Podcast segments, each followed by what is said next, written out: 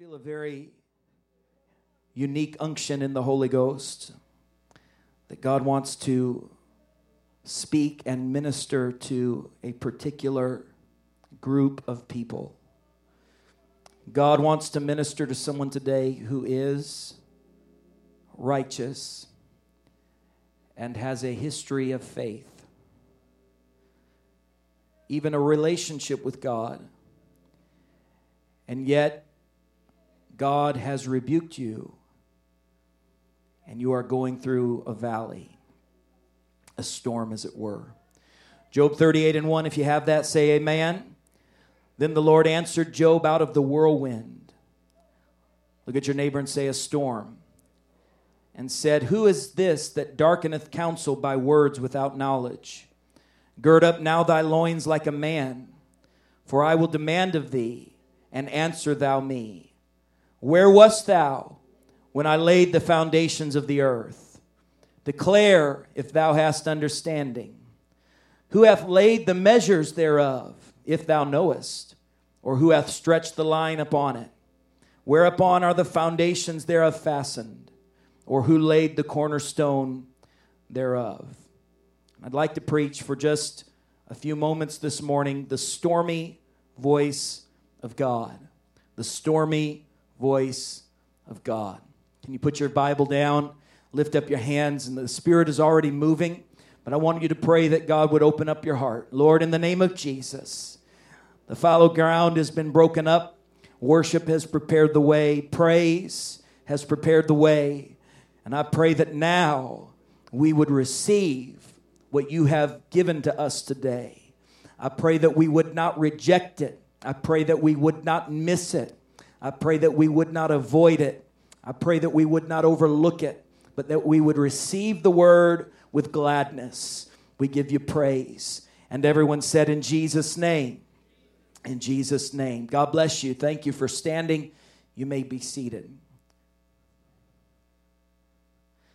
I'm always struck by the story of Job because his surroundings seem so perfect when you meet him in Job chapter 1.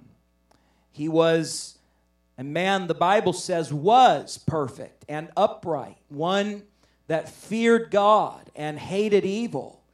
He had seven sons, he had three daughters, he was wealthy, not only financially, but he was wealthy when it came to issues of land, when it came to issues of substance. He was a respected man, he was a revered man, he was a man that other people looked to and said, I would like to be like Job. If you were to meet Job before his trials, you would have said, I would like to be like Job. I'd like to have his life. People looked at Job, no doubt, with envy. They looked at Job and said, I would like to have the things that he has. Not only do I want to be like him, but I would like to have what he has. He had homes, he had food, he had security, he had health, he had safety, he had love, he had all of these things, and, and it gained the attention of hell.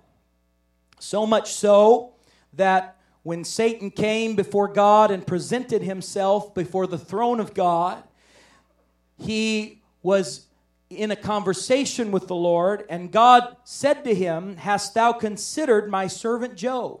That there's none like him in the earth, a perfect and an upright man, one that feareth God and hates evil. And Satan answered the Lord and said, Doth Job fear God for naught? In other words, does he serve you with no purpose? Does he serve you without understanding?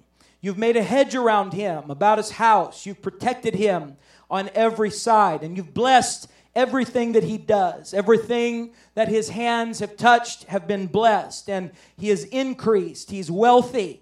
And I'm telling you now, Satan said to God, if you will put forth your hand and touch all that he has, he will curse thee to thy face. This was a test. Satan was literally putting Job's righteousness to the test. And can I just pause at the risk of causing some of you to go into a fearful coma and tell you that if you walk in righteousness long enough, Satan will put your righteousness to the test. He will test you and he will challenge God to test you. And the Lord said to Satan, Listen, I'm not going to touch him. I want you to notice that because that had never penetrated my thinking before. Satan asked God to touch him. Satan asked God to reach down his hand and take the things away. And God said, I am not going to touch my servant Job. But I'll tell you what I'll do. I will give you a window. Everyone said a window.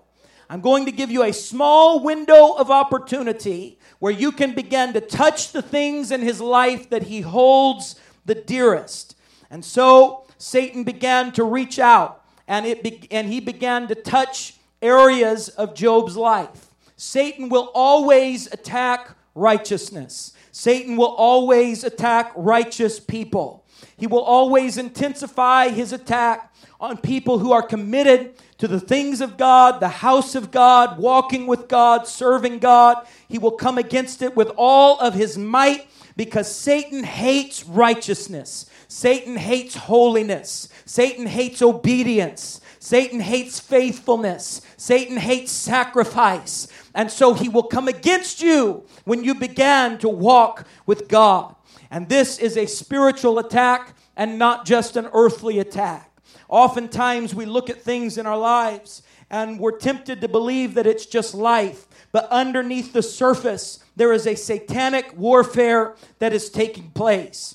And there is a thing that begins to happen in our walk with God where we are just moving through life when suddenly out of nowhere there will be a satanic attack that comes underneath the surface. Job didn't realize anything was happening in the spirit realm. He was just going about his life being faithful to God, and suddenly a war began to break out in the heavens. Can I tell you that I feel and sense in the spirit that we are living in the last days. And Satan knows that we are living in the last days. He can read the signs of the times just like you and I can read the signs of the times. And he is attacking the righteous like never before. There is a spiritual warfare being raged in the heavenly places that we must become aware of. And he will attack us in the areas that we hold most dear.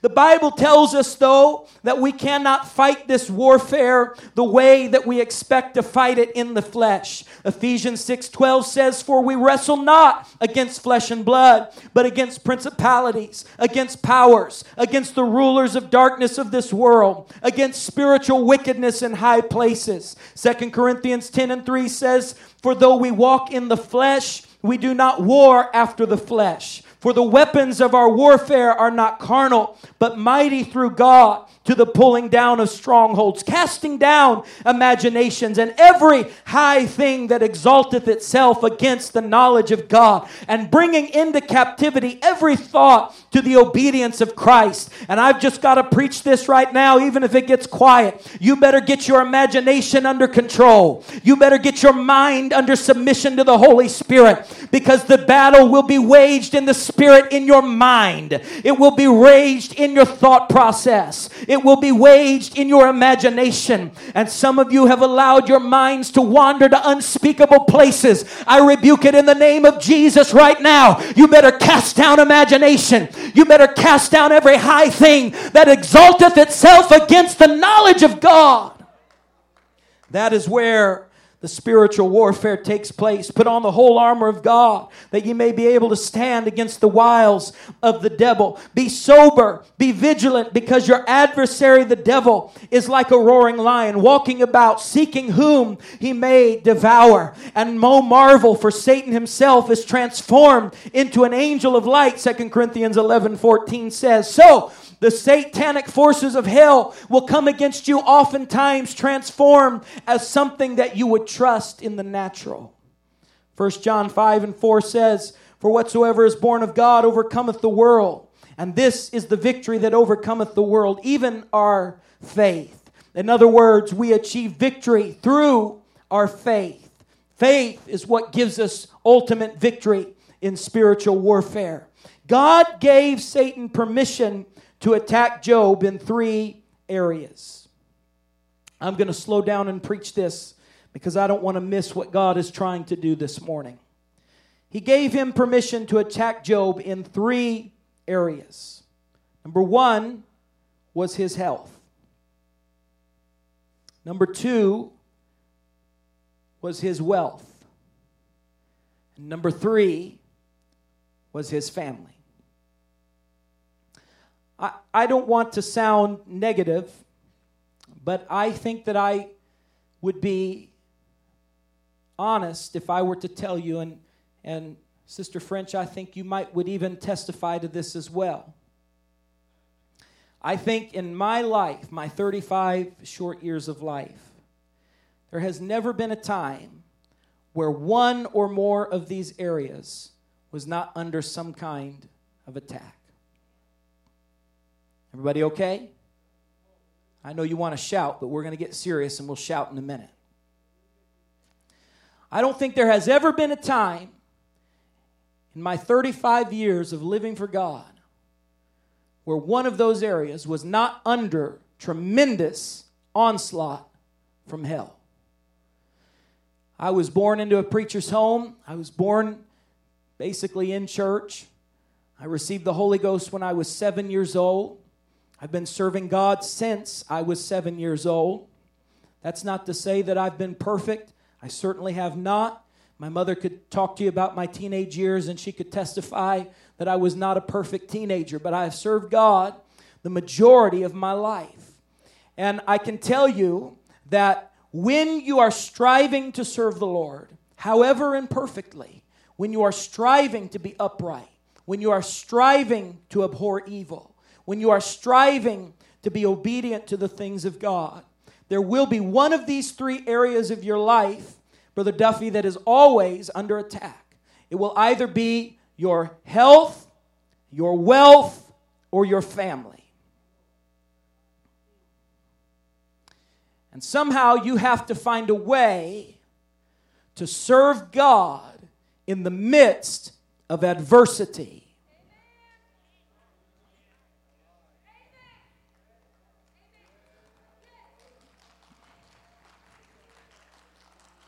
I'm just going to tell you the truth.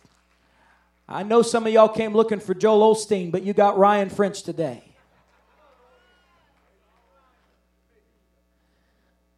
Now, Joel would tell you that you can have all of these things perfect. You can be rich. Your wife's teeth are going to be perfectly white.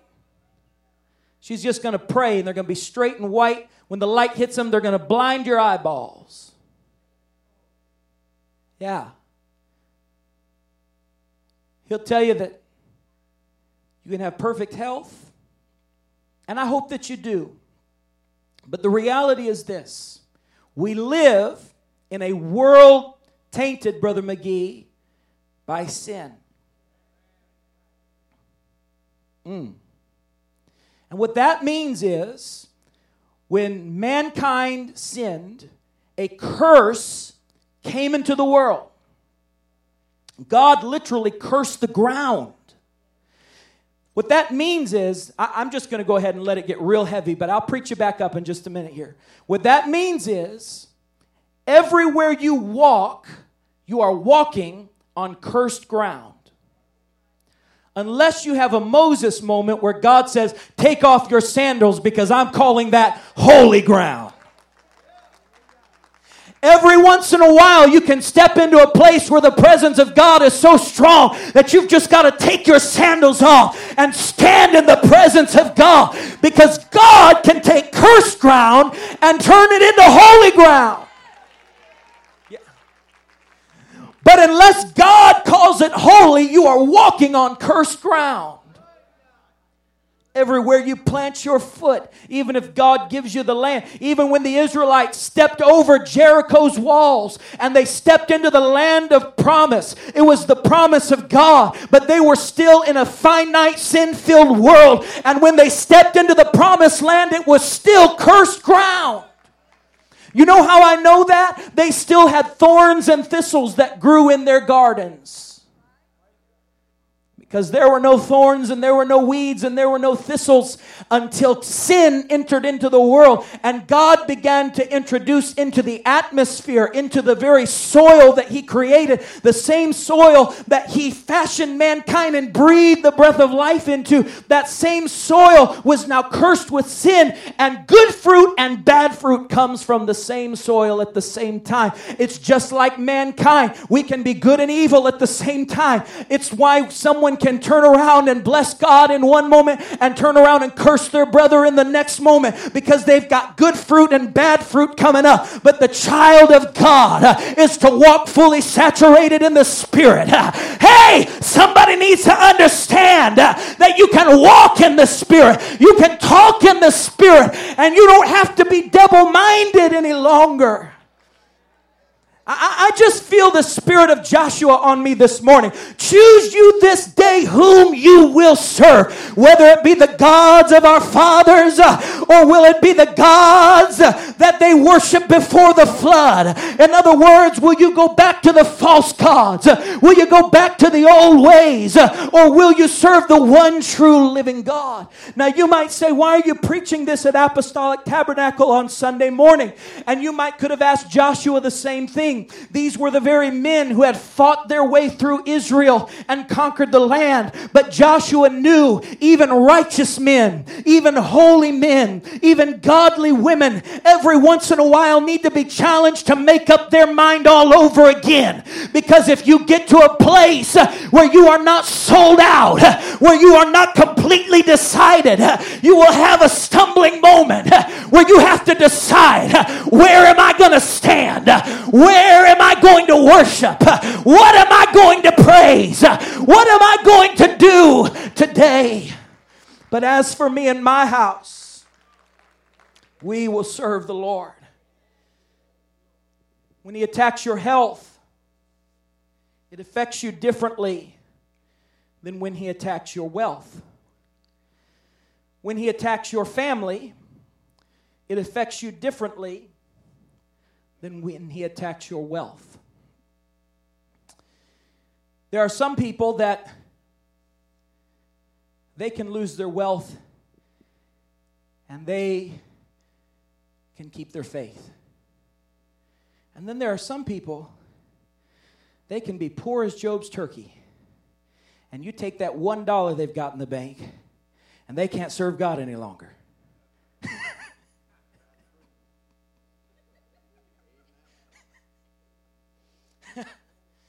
Yeah, some people, you get that last $5, and that's it for them. For some people, they're, they're fine until their health is attacked. And then there's just something about their health. You know, when your health is attacked, how many have ever had a real health issue? I mean, a, health issue where you thought you may not make it. I, you know, I was I was born with that, and so that's just been a part of my life. Uh, I was acclimated to it early on. I learned how to grow my faith. That was an area where my faith grew strong at a very early age. Did you know faith is like a muscle? As you exercise it, it grows stronger. And the more you use it, the stronger it becomes. And so I exercised that faith for many years as a child. And so health has not been an area that's been difficult for me to overcome. When, when health is attacked, my faith remains strong. And but for many people who have never had a health issue, when suddenly they lose control of their health, it seems like their whole world is upside down, and it's very, very hard for them to trust God. And they can look at someone else who's going through a health trial and say, I'm just believing God to bring you through. They have faith for their brother and their sister, but in their own life, it's very hard to have faith. Have you ever noticed it's easier to have faith for your brother than it is for yourself? So, health can be an area of tremendous attack. For some people, their family, I believe personally that family is the most difficult area to endure. When your family is attacked, it can be the most painful. For me, I would give up my life for my children gladly. It wouldn't be difficult for me. If my health, if I had to choose between my health and my wealth and my children, I would choose my children every single time. And when your family is under attack, it brings a certain kind of sadness to your heart and it can cause you to question God. And can I tell you that I am not being critical of the questions because we have all questioned God. Anybody here ever questioned God before? Anybody here ever wondered why do I have to go through this trial? And I could preach all the things that Job went through. You've heard it preached before. The pain in his body, he felt like dying. His friends came and made things worse. And I'll just go ahead and tell you, Brother McGee, that's usually how it works. I'm sorry. But when you're going through a trial, don't lean on your friends, lean on Jesus. Because in the end, your friends are going to say something that hurts your feelings. That's why, it, you know, we, there's this big thing about church hurt out there right now. Anybody heard about church hurt? It's trending. Everyone's talking about church hurt. I can't serve God because someone hurt my feelings at church. Hey, listen, someone's going to hurt your feelings at church. They're going to hurt your feelings at work. They're going to hurt your feelings when you're driving down the highway. People are going to hurt your feelings at the grocery store. When you're going through a trial, you better not lean on people because people will let you down. You better lean on Jesus because He is the only sure foundation. Yeah, people are going to hurt your feelings. If, if you're dependent on people to praise God, then you're going to you're just not going to praise God very much because people are people, but God is God. I said God is God. And so his friends came and they made things worse. They accused him of sin. They accused him of everything else. They basically said he didn't have any faith. He probably wasn't a good man all along. All the things that they went through, Job was literally scraping the boils off of his body, and he's going through all of this torment. He had lost his children, they had died. There had been storms that came out of nowhere. His wife turned against him, and she said, Just go ahead and curse God and die. And you have to know that it was tempting for Job to do just that. But he never did curse God. There's a difference between questioning God and cursing God. Hello. And you better know the difference because there's a fine line between cursing what God is doing and questioning what God is doing. Questioning can be okay to a point, cursing is never okay. And so Job is questioning God. He's going through all of these scenarios and he's asking why. He's even, he's even asking God at one point, was all of my faithfulness worth it? Anybody ever felt that way before? Was all of my righteousness worth it?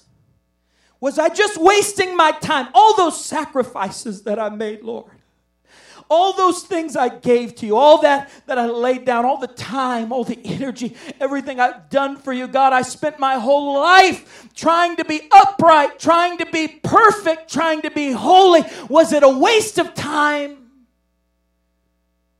Do you even love me right now, God? Were you ever even there in the first place? He's crying out to God. And you have to understand, he's just a man. He's trying to figure out what is happening. And there's a certain part of me that would have expected God to speak to Job in a still, small, comforting voice. There's a part of me that would have expected God to just kind of reach down his hand and pick him up and hold him close and say, Oh, Job, I've loved you all along. Wouldn't you expect God to do that? Job had not sinned. Job had done nothing wrong. He had gone through more things than most of us could have gone through and still been righteous. And he's simply asking God, why? And in the midst of asking God why, God speaks to Job from a storm. God doesn't come to Job peacefully. He doesn't come to Job with comfort. He doesn't come to Job quietly. He comes to Job in a whirlwind, in a storm. It's loud. The wind is blowing. The earth is shaking. And God speaks with a thunderous voice. He said, Where were you, Job, when I formed the world? Stand up like a man, Job, and answer me. Where were you when I flung the stars into space? Where were you when I poured out the oceans, Job? Do you even understand how the earth was formed? Do you even understand how it's all held together? Where were you when I formed the Leviathan of old? Can you change one thing with your own word, Job? No, you cannot. But I am God. And when I speak, the stars are formed. When I speak, breath goes into a body. When I speak, things begin to happen. When I speak, things begin to change. Stand up like a man, Job.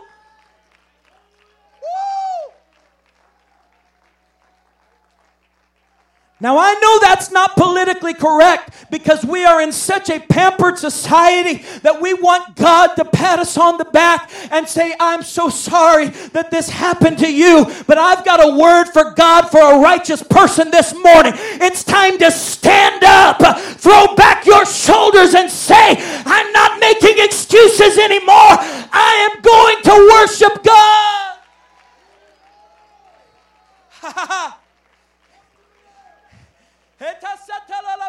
If you look long enough, you'll always find an excuse. If you look for reasons, you'll always find a reason to backslide. If you're looking for a reason, you will always find a reason to be unfaithful. But you've got to make up your mind. I'm going to worship God because He's bigger than my problem. He's bigger than my pain. He's bigger than my situation. He's bigger than my circumstance. His plan is bigger than what I'm going through right now. He has a reason. If he could form the stars, if he could fling them into space so intricately, that the world moves. Did you know everything is spinning? Did you know this room is spinning right now? You don't even know it. The only reason that you can move your hands, the only reason that you can see a solid object is because there are microscopic spinning atoms inside of this. There is literally atomic energy that is spinning faster than the speed of light. You can't even see it, but it's happening and it brings it all together with gravity. God, in His intricate design, He caused the world to spin so quickly in the finite realm and spin so slowly in the grand realm, you can't even see it either way. That's how big God is. That's how awesome God is. And He's got a plan for your life. You can't see it because it's spinning. The motion is happening and you can't even see it yet. That's how God operates.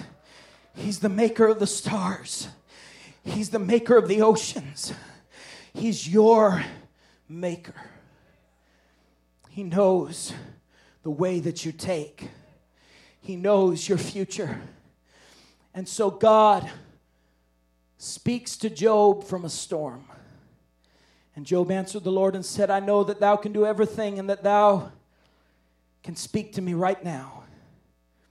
Who is it that hideth counsel without knowledge? Therefore, have I uttered that I understood not? Things too wonderful for me, which I knew not. Before all of this suffering, Lord, Job said, I had only heard about you, but now in my suffering, I have heard from you. I don't know about you, but I'm not content to just come to church and hear about God. I want to hear the voice of God. Sometimes you can never experience the voice of God until you have endured the storm. But let me give you a secret about how God deals with us in storms. And you're not going to like it, but if you can receive it, it will change your life. God will often rebuke you in the midst of a storm that you did not create. Hmm. That's all right. I'll just preach it anyway. Yes, He will. God will often rebuke you in the midst of a storm that you did not create. I'll prove it to you. In the New Testament, Jesus healed Peter's mother in law. And then, just a verse later, he calms the storm and rebukes his disciples' unbelief. They didn't cause the storm. They were just doing what Jesus told them to do. Jesus is the one who said, Get in the boat and go to the other side. The storm comes up, they're afraid, and then Jesus rebukes them, and then he calms the storm. And then, right after he calms the storm, he heals Jairus' daughter. Some of you still don't believe me. Jesus feeds the 5,000. Then he sends the disciples out on a boat. Another storm arises. Jesus comes walking to them on the water.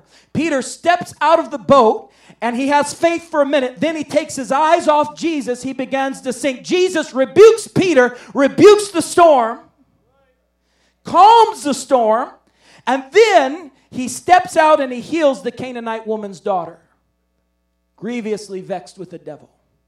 Here's the revelation as the musicians come that God gave to me for someone going through a storm. God has three miracles for every storm in your life. God can step in before your storm, during your storm, and after your storm.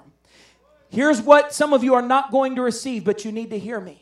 If you can handle the rebuke of God in the midst of your storm, you will step directly into a miracle. If you can handle the correction of God in the midst of a storm that you did not create, God will not only calm the storm, but He'll work a miracle right after the storm. If you can keep on serving God, even when you receive a rebuke that you don't feel like you deserve, if you'll keep walking with Him by faith, He's going to calm it and He's going to give you another miracle.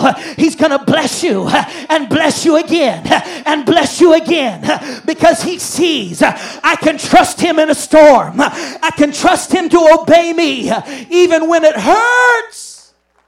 Stand with me all across the building.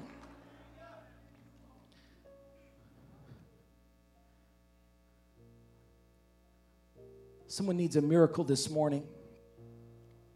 Whether it's in your family, Every head bowed, every eye closed. There are people here who need a miracle in their family. I need a miracle in my family. There are people here today who need a miracle in their finances. There are people here today who need a miracle in their bodies. God can and will step into every one of those situations. And some of you are feeling a disconnect from God because when you pray about it, you don't feel the comfort that you want to feel. God is speaking to you and you don't like what He's saying. But if you can come to this altar today and receive the voice of God in your life, nudging you towards faith, nudging you towards submission, nudging you towards a renewed trust in Him. I'm telling you that He will calm your storm and He will work a fresh miracle in your life that you did not think was possible. If I was preaching to you today, I want you to come right now. If I wasn't preaching to you, that's okay. Stay right where you are. But I've been preaching to some Jobs. Some of you have more than one area. You need a miracle in two or three of those areas. I want you to come and I want you to receive the word of God. Just let him minister into your heart. Let him minister into your heart. Let him minister into your heart right now. We're going to just take about two minutes and we're going to let the Lord rebuke us in our spirits. Can we do that? They're going to sing and we're just going to let the Lord, but we're not going to stay there. We're going to receive a miracle. Go ahead. Lord, God, I pray that you would remove anything in our heart, any doubt, any fear, any negativity, any bitterness, God. Somebody help me pray against the spirit of bitterness right now. God's trying to take bitterness out of your heart. God's rebuking bitterness right now. I said, God is rebuking bitterness right now. God is rebuking bitterness right now.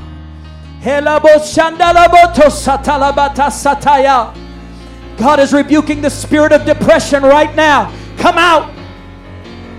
Come out. God is rebuking the spirit of fear right now. Can you receive it? Can you receive it? God is rebuking the spirit of anxiety right now. Oh.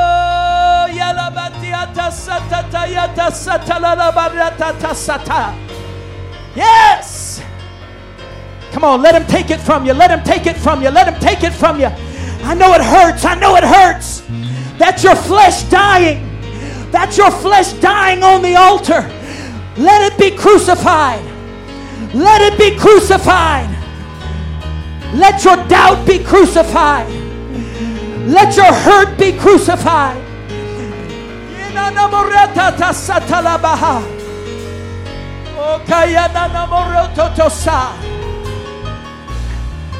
That's it, Peter. You took your eyes off Jesus for just a moment. That's it, Peter. You took your eyes off Jesus, but He's reaching out your hand. Go ahead and take Him by the hand.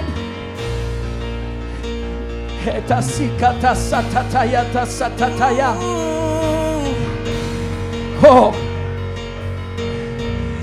If you can receive it, God's going to give you a breakthrough. more than enough. he will supply all my needs. He is my El Shaddai. He always looks out for me. Jehovah Jireh. He is my God. Somebody stepping into a breakthrough. Somebody stepping into a miracle. Jehovah Jireh. Oh, He is my God. Oh, my God is more than enough. He will supply all my needs. He is my El Shaddai. He always looks out for me. Jehovah Jireh. He is my God. Jehovah Jireh. He is my God. My God is more than enough. He will supply all my needs. He is my El Shaddai. He always looks out for me. Jehovah Jireh. He is my God. Jehovah Jireh. He is.